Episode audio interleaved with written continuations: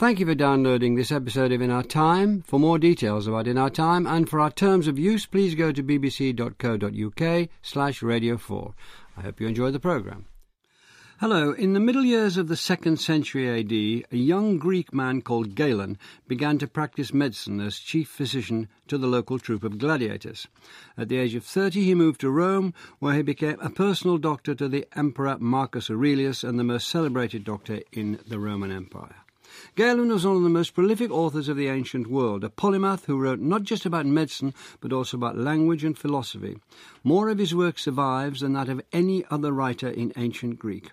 Galen was a pioneer of anatomy and the first person to identify many of the structures of the human body, and he wrote about drugs, physiology and therapeutic methods. His teaching dominated medical teaching both in the Arab world and later in Europe until the Renaissance. With me to discuss the life and influence of Galen are Vivian Nutton, Emeritus Professor of the History of Medicine at University College London, Helen King, Professor of Classical Studies at the Open University, and Caroline Petit, Wellcome Trust Senior Research Fellow in Classics at the University of Warwick.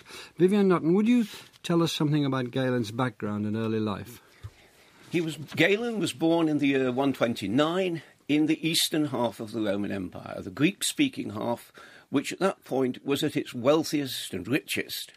And he came from a city called Pergamum, which at that point was undergoing a huge makeover, new temples, new public buildings, and it was one of the intellectual centres of the ancient world. And his father was an architect, so he clearly benefited from all the building going on, and he intended Galen to be, I think, a public intellectual. He wanted to study, he studied classical literature, philosophy, and suddenly, when Galen was seventeen, his father had a dream, a clear dream sent by the god Asclepius, the god of healing, which said Galen from now on must be a doctor.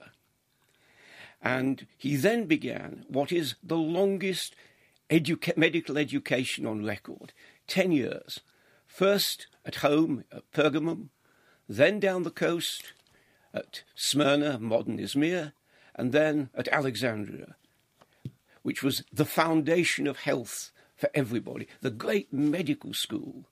And his teachers had studied there, and Galen goes there and spends perhaps five years.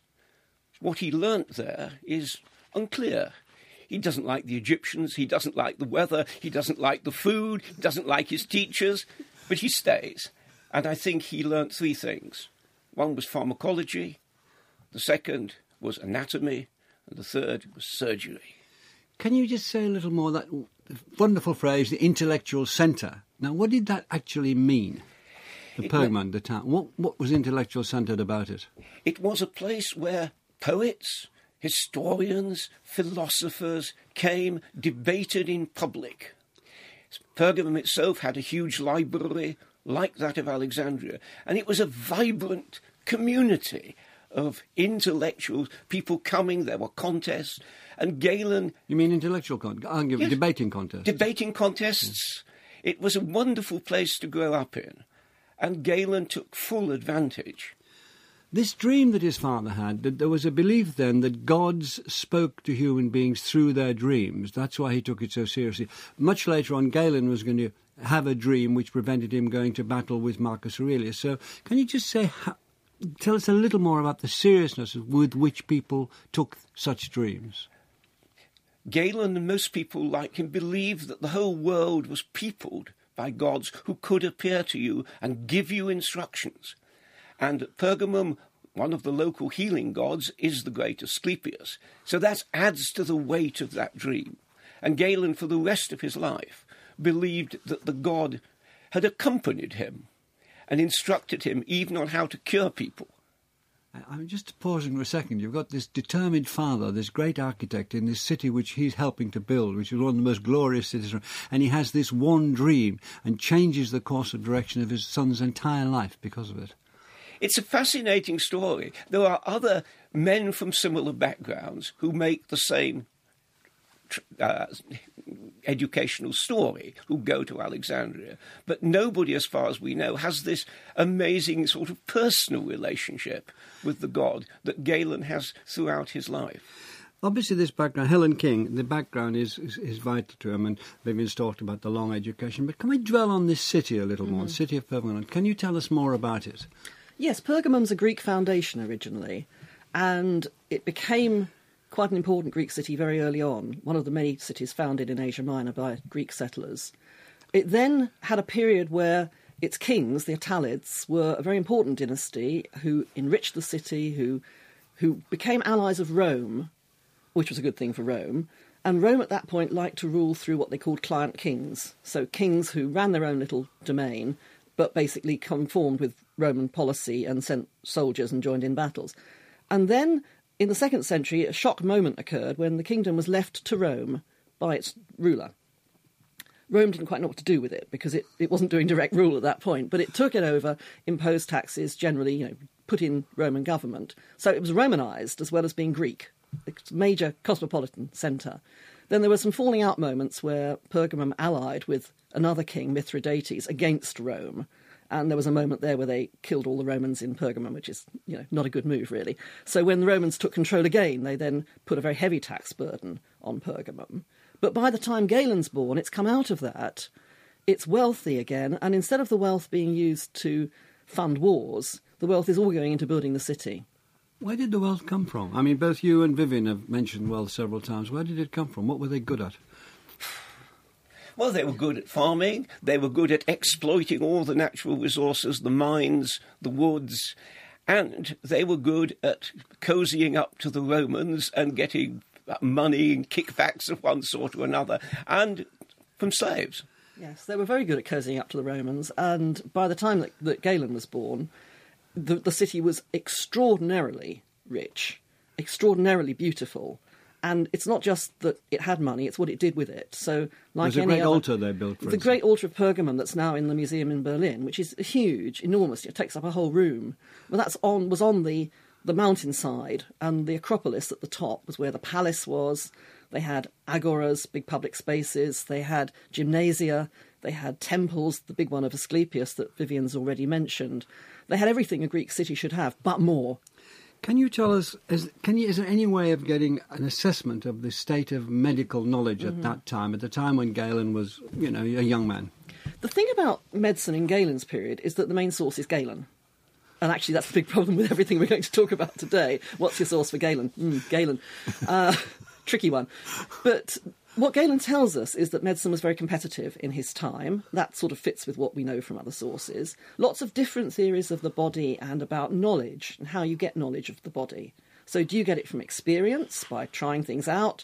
Do you get it by logically thinking things through and then doing what your logical thought process tells you? There was also a group called the Methodists. There were the Dogmatists and yeah. the Empiricists, the you've meth- mentioned, yes, and now yes. the Methodists. I'm trying not to give them those labels because they probably didn't call themselves that. But yeah. And you've called them that, I know. John knows. I know. Methodists, OK, Methodists, the method was that you basically have three types of illness, constriction, relaxation and mixed. So if you've got a nasty case of constipation, it's constriction. If it's gone the other way, it's relaxation, bit of both mixed. And you can learn that instantly. I've just taught you it. So now you're a Methodist doctor. It doesn't cover a great range of things that have gone wrong, gone wrong oh, with me. But never just mind. Try hard. Just, just you know, think constructively here. And Galen hated that. He said that was rubbish. You didn't. People who did that didn't learn properly. And he talked about how some people know about mathematics purely to add up their accounts. That's not what maths is about. There's a deeper maths. Same with medicine.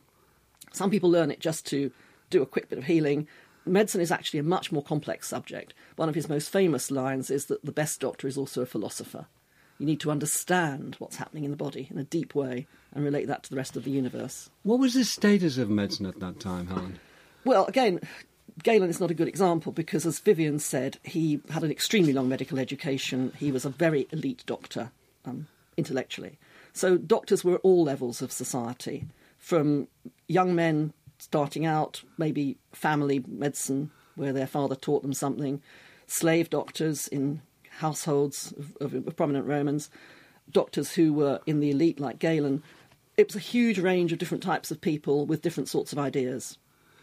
But uh, can you just say a little more about the fact that for the rest of this programme, most of the authority for what we're talking about comes from Galen himself, and, and prolific polymath, and also as very self-assured about his own place in the society and in the history of medicine?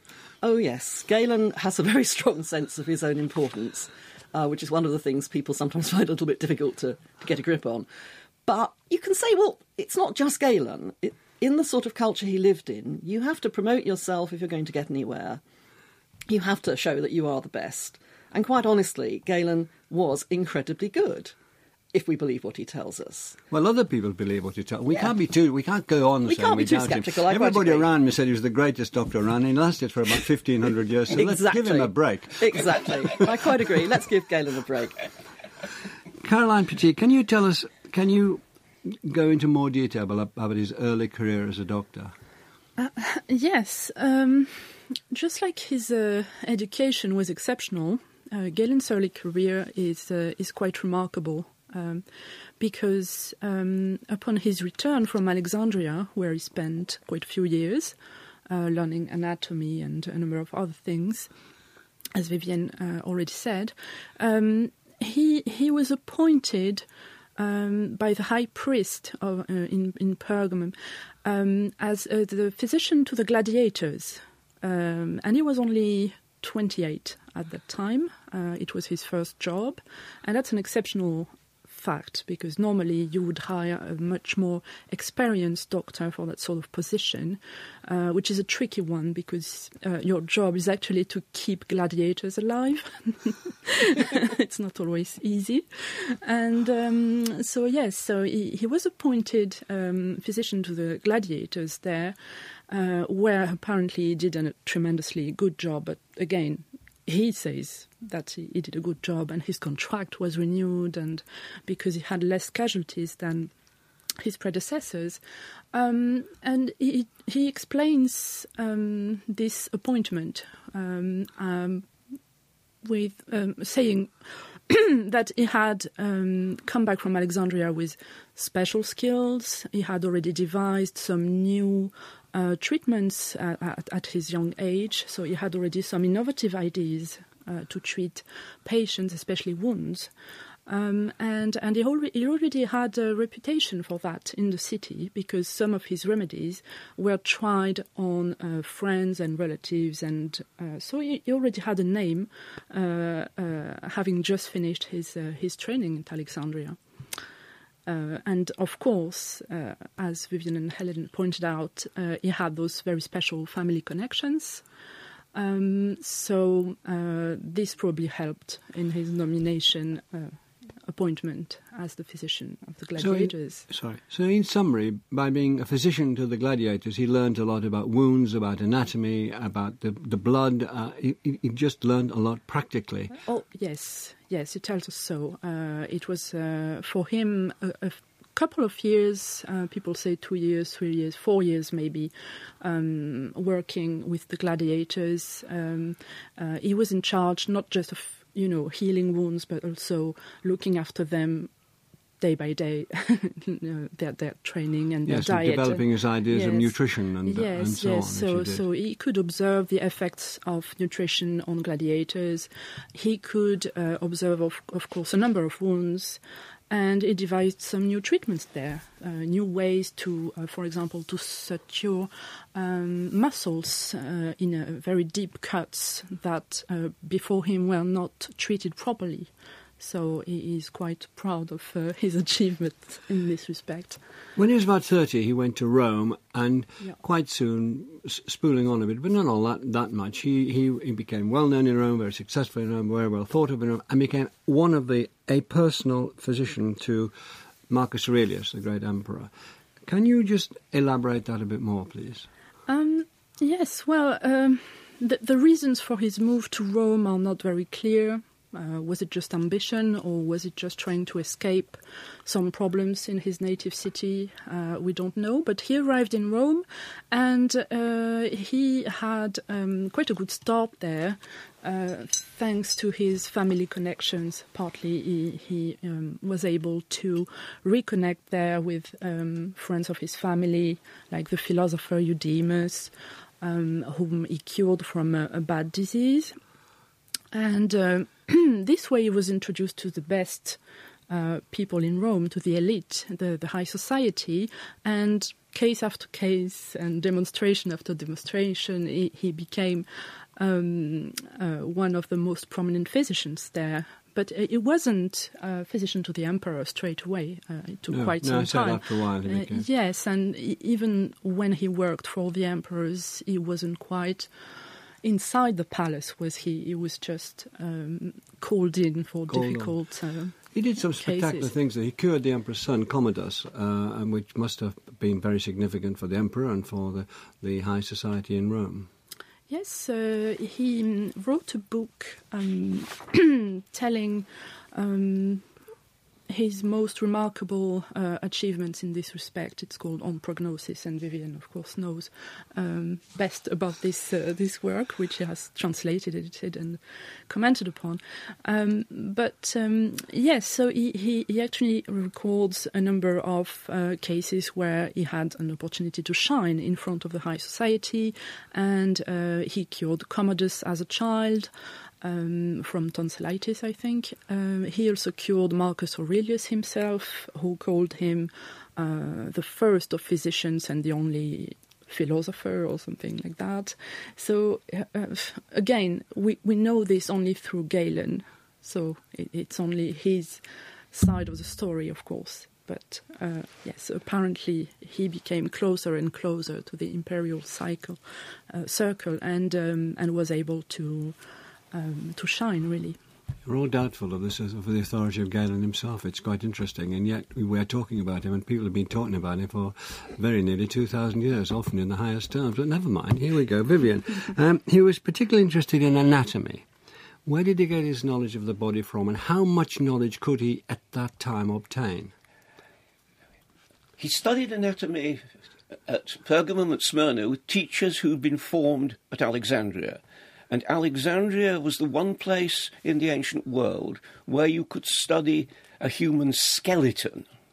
Not a human body, but a human skeleton. And so he learnt about bones in Alexandria, and he claims to have learnt about the inside of the body from his own surgical experience and from looking at whatever chance put in his way. We now know that there were other people at the time who were doing exactly that. He refers to somebody at the time of his grandfather who had, he said, restored anatomy. There was another man called Lycus who was carrying out public demonstrations on animals in Rome. And Galen continued that tradition, demonstrating the workings of the body on a skeleton, on pointing to features on the outside of the human body and experimenting, carrying out dissections on a variety of animals, big and small, to understand how a body works. Sometimes in public. Sometimes in public. That was how he made his reputation in Rome. And he said crowds flocked to them, and there were public debates there taking place. And he says he got this wonderful elite audience to come, and he carried out experiments which are still valid today, which were intended to give an impression of just how good an anatomist he was. His most famous series was was tying and then cutting the spine at various points to see what happened. And he could tie the neck, the, the spinal cord of a pig or goat, which made an awful lot of noise, and suddenly the, the nerve is tied or broken and the pig stops squealing. And everybody could then understand that something had happened. So it's this sort of experiment in public that gave him his reputation. Um, Helen, can we talk about the four humours? Now, uh, the... Can you just tell us about the four humours, where he got it from, how he developed it, and how it became so closely associated with him for so long? Yes, it's a really interesting thing that actually four humour theory is the big theory in Western medicine, and it's Galen who puts it there. In the Hippocratic texts, there are lots of different models of the body. They're, mo- they're based on the idea of fluids. Hippocrates is about five hundred years beforehand. Yeah, the yeah, great exactly. doctor before Galen. The great Galen. doctor before yeah. Galen, exactly. fifth yeah. century, fourth century B C texts yeah. associated with the name of Hippocrates. And what these are saying is that there are the body's made up of various contributing parts. They might be hot and cold, or wet and dry, or fire and water, or they might be fluids. And the fluids of the four humours, blood, phlegm, yellow bile, black bile, turn up in a particular text associated with Hippocrates, Nature of Man. Now, Galen, like everyone else in his era, was really interested in what were the genuine texts Hippocrates wrote, this great doctor, their forefather. And Galen really liked the four-humour theory, so he elevated the Hippocratic Nature of Man to a genuine work of the real Hippocrates. This was the genuine Hippocratic stuff. And then that, which is a really nice model of the body, it's four things, it's quite easy to grasp, and you can say that in spring blood dominates because it's hot and it's it's wet, and it's the sort of heat and wet coming through the system of the of the world, sort of affect what's happening in your body, microcosm, macrocosm. It's quite a powerful image. What happens to the two biles? Oh, the two biles. Well, you seem to start off with one, so it's just three biles, three humour theory and one bile. Then it gets split into yellow ones and black ones. And black bile is always the tricky one for modern medics looking back on it, because we know what blood and phlegm are. Yellow bile, well, it could be something like stomach acid. Black bile, hmm, not terribly clear. Black is generally not a good colour for fluids when we look at the body. So Galen takes this as the the theory of the real Hippocrates and then runs with it. But what's interesting to me is that in Galen's text, it's not like everything's about the four humours. It's actually much more complicated. He's much more interested in patients as individuals, in knowing their history. He doesn't just say, oh, this person is a sanguine person dominated by blood, therefore we have to do this.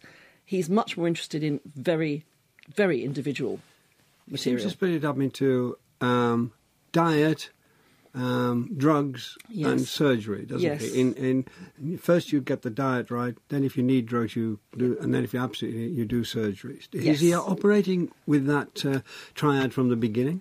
I think that's the triad he inherits. Um, it's the triad that certainly goes back to the third century B C, to a guy called Herophilus, who incidentally is the only one who did dissect human beings, he and his colleague Erasistratus, in the third century B C, and whose books Galen had. All this stuff that's now lost, Galen had these materials, so he could read what Herophilus and Erasistratus said. But for Galen, it's interesting that he does do surgery. He doesn't see it as something that you leave to surgeons to do, something that is manual and therefore beneath the dignity of a citizen such as himself. He sees it as perfectly acceptable. He'll do anything.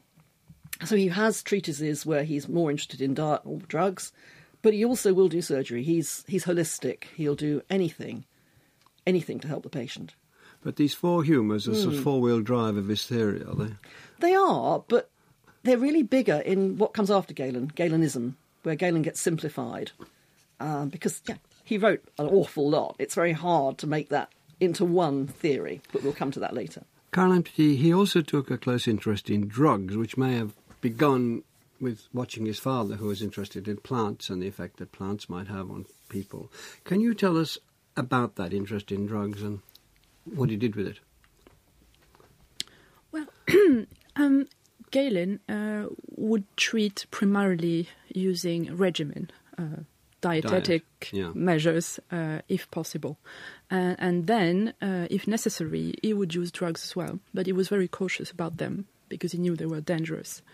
Uh, but the first thing perhaps to, to stress about um, Galen's pharmacology, um, which is a, a very big topic for him. I mean, he wrote throughout his life on, on drugs. He wrote something like, uh, I don't know, over three thousand pages in the current edition that we have. Um, so it's a huge, huge topic for him. But one thing to remember is that he, he really um, builds on a huge uh, legacy here. The, the tradition was extremely uh, uh, strong and, and rich uh, already uh, before uh, before Galen. So he, iner- he inherits all this uh, material and he tries to be innovative. Um, he believes that uh, you can actually assess the properties of drugs. So he, he, he puts forward a new method uh, to, um, to to assess those properties and use drugs in a sort of scientific manner, really, not just reuse drugs used by others, but really try to uh, identify their properties, uh, their strength, how to combine them in a scientific way. And um, So that's that's his uh, his uh, principles really, um, but he he wrote about, I think, over seven hundred simple drugs. So so that's that's a huge amount of uh, of stuff, you know, of plants, earth, stones, et cetera. And uh, and uh, he, his works became later the foundation of medieval pharmacology, and so it's a, it's a really important topic. And he sought out him. drugs from India, and people brought him gifts of drugs. Vivian, yeah, he, he also claimed he had the largest collection of drug recipes in the world. He said he had he got some of them from people who gave them to him. He swapped them with other doctors, and he said he had a the greatest collection of recipes, and of course as an imperial doctor in Rome he had access to the imperial drugstores, with drugs coming in from all over the Roman world and beyond. Are we always talking about plant-based drugs? Almost always are plant-based drugs. And he's very keen on getting the plants in the best condition.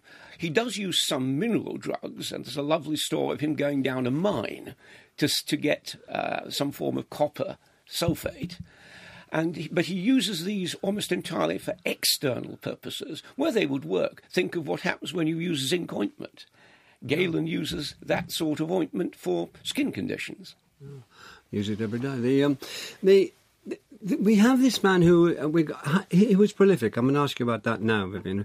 But he, he still went down mine for copper sulfate. He did the operations. He did the demonstrations. He he was right across the spectrum, wasn't he? He's a remarkably practical man. One of the things that strikes me is that he is a wonderful observer. He sees everything. He notices things, sights, smells, sounds.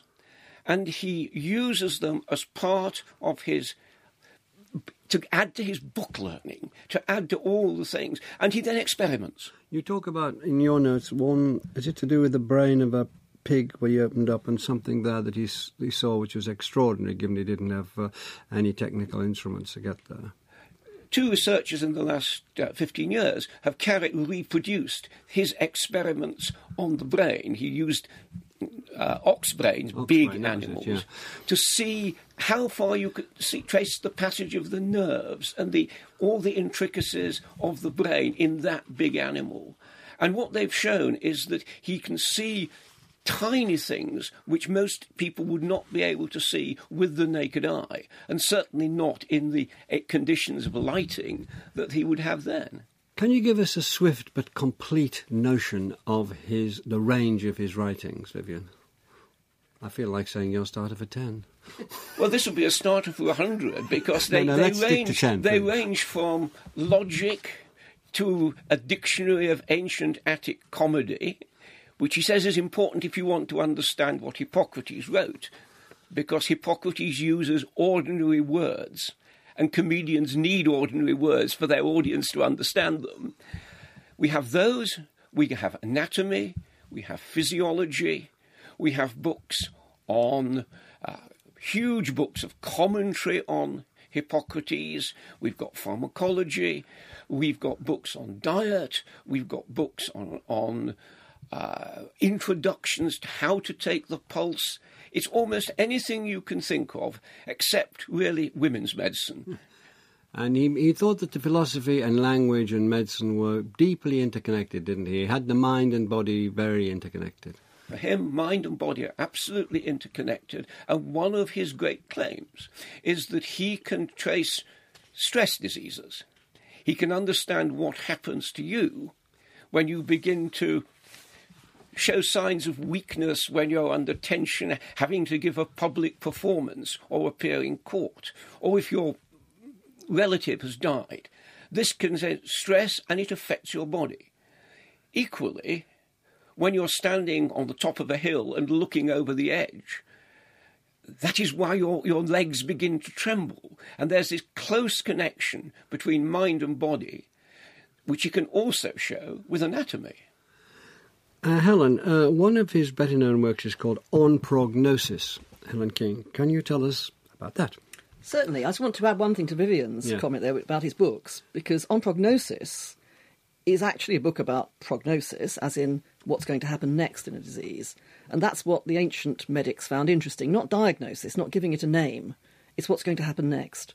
And for Galen, what's going to happen next is very important, because if he can say to someone, yes, I know at the moment you're feeling okay, but around about the fourth hour of the day tomorrow, you're going to have another moment of seizure, then this is because this is what's happening to you. And then you get to that hour and you have the seizure. Wow, Galen's the doctor. And he talks about how people in Rome called him wonder worker or miracle worker. And people were even suggesting that perhaps he got some sort of weird magical powers because his ability to diag- to prognose was so great. And that's how he makes his reputation. So in Prognosis, he tells you the stories, the best stories, as Caroline's already said, about the elite patients he treats. What you get a clear sense of there is Galen as moving socially through using his connections.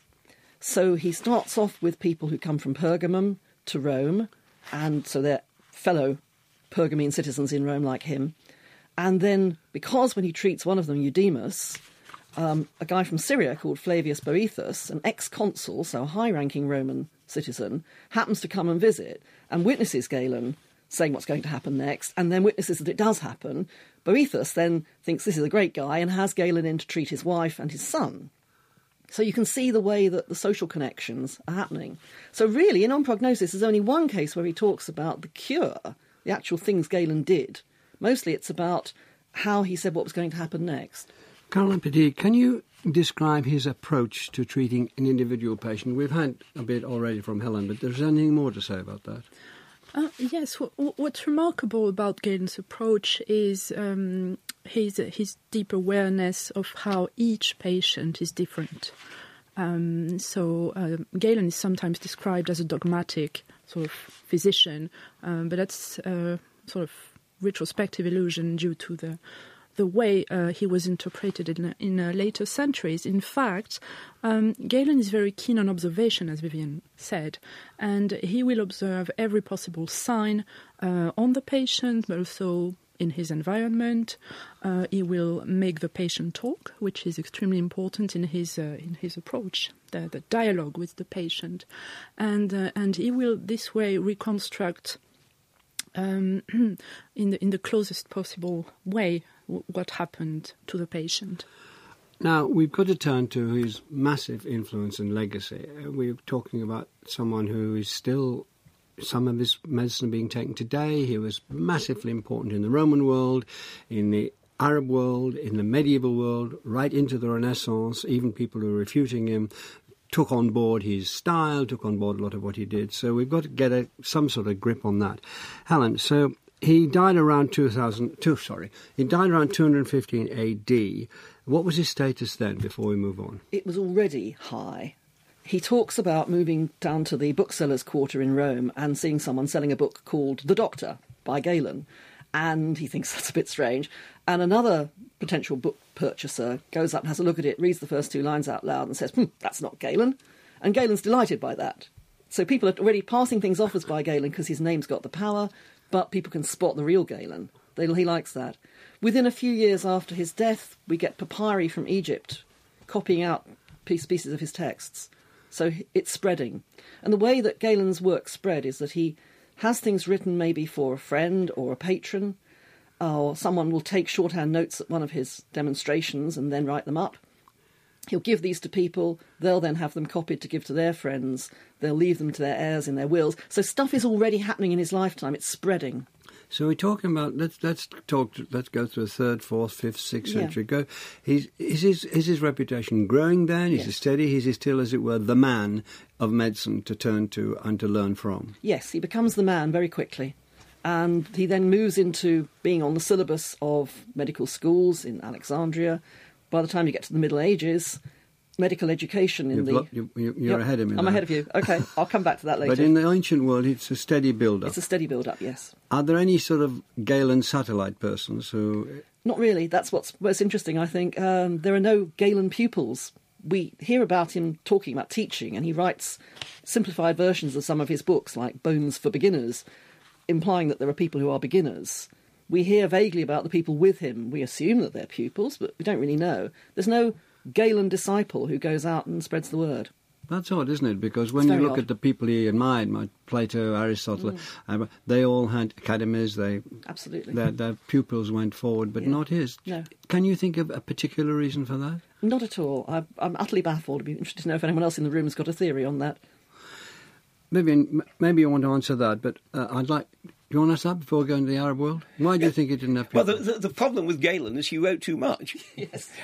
And the first problem is how to deal with three hundred fifty books, which cost a lot of money, and the answer is you forget most of them. Mm. And gradually his reputation grew and he subsumed other names, other writers under his works. And by the time we get to five hundred A D, we have a short syllabus of theoretical texts telling you the theory of medicine. And they are studied in Alexandria. These are Galen's texts. These are Galen's texts. Yeah. And they're studied in Alexandria. They're taken over into Syriac. That's the language of the Christians of the Near East. And from then in into the Arab world with the Arab conquests. And in the ninth century, the Caliph and his court seem to have developed a passion for Galen and translate as much of Galen as they can find. Now, that is a key point, because these great uh, Arab scholars, philosophers and people interested in medicine, a, a great intellectual elite, really took him to their hearts and minds, didn't they? Why were they so uh, entranced by him? I think because he gave them a new model. He gave them a model that fitted a new type of education. He emphasised the need for the doctor to be a thinking philosopher, a logician. And it's no coincidence that many of the great Arab names are also famous as logicians, philosophers. Razis, Averroes, Maimonides are all famous as philosophers and doctors. So he gave them a model, and he also did seem to have far more to say than any existing Arabic author. And so they go back to these huge books, which they want to translate as containing the medical wisdom of the past. They have the short syllabus, which becomes the basis for teaching, sixteen or twenty books, depending on how you term them. And these books are then translated quite early in the eleventh, twelfth century into Latin, and they come into the universities, in the new universities in Western Europe, which are, in a sense, founded as theoretical institutions. So you have Greek, Syriac, Arabic, Latin. Latin. Um, Caroline Petit, do you want to talk about the medieval world, Galen in the medieval world? Oh, well, uh, in the medieval world, you would have to, to distinguish between places. Um, there is the Islamic tradition, there is the Byzantine tradition, and, and the Latin one in the West. Uh, and uh, um, at no moment in the medieval um, period um, can you find all of Galen's works, or even half of them or ten percent of them, in the same place, uh, except maybe in Baghdad in the tenth century or something. Um, so um, Galen's uh, works have become very difficult to get hold of, and very few people... What dates are we talking about now, twelfth to thirteenth century? Uh, well, you can say that already in the thirteenth century in Byzantium it's really difficult to find works by Galen. Uh, in Greek, very few manuscripts are around. In the West, it's even worse because you rely on Latin translations from the Arabic or from the Greek, and very few of them are actually around. So Galen is read by uh, only a small minority of people, and that's something that's going to change in the Renaissance. Oh dear, we're at the Renaissance and we haven't got really enough time to do it justice. Oh dear, my fault. uh, Helen, can you just... T- in, let's put it bluntly. In the Renaissance, Galen ran up against two people who uh, didn't attack but undermined his authority. It was Vesalius and there was Harvey. Yes. It was the anatomy of Vesalius and the circulation of the blood by Harvey. Is that right? Yes, I think that's right. Can you just develop that okay. a bit, please? Well, Vesalius is interesting because he he translated Galen. He knew Galen really well, but... from his own hands-on dissections of the body, because dissection's back in the Western medical curriculum by the fifteenth century. From his own hands-on dissection, Vesalius keeps finding bits that don't seem to work. So hang on a minute, this must come from animals, this is only found in this type of beast, this is what happens in the kidneys of an ape, not in the kidneys of a human. He starts to realise that. So he says, famously, he's found over two hundred errors in Galen, and that Galen was, quote, deceived by his monkeys, which is a wonderful quote, because Galen did a lot on monkeys. Now, of course, Galen would love to have done human dissection, I'm sure. He always took advantage when he got a nasty wound in a gladiator, but he couldn't. But then there's the circulation of the blood. Yes. The four humours depending on the blood being static almost yes. in different places in the body. And Harvey said it, it circles, so wherever you took, you got the same sort of blood. Yes. And that kiboshed the four humours. Well, yes, it does, except that it's such a wonderful image that yeah, it doesn't go away. Nothing yeah, goes away. Yeah, but it away. Isn't true. Vivian. And, and, of course, Harvey thought his circulation of the blood proved the truth of Galenic therapy because it explained better than Galen's theory how drugs work. And in terms of therapy, Galenic therapy with vegetable drugs lasted well into the nineteenth century. Because there was very little to put in its place. Yeah.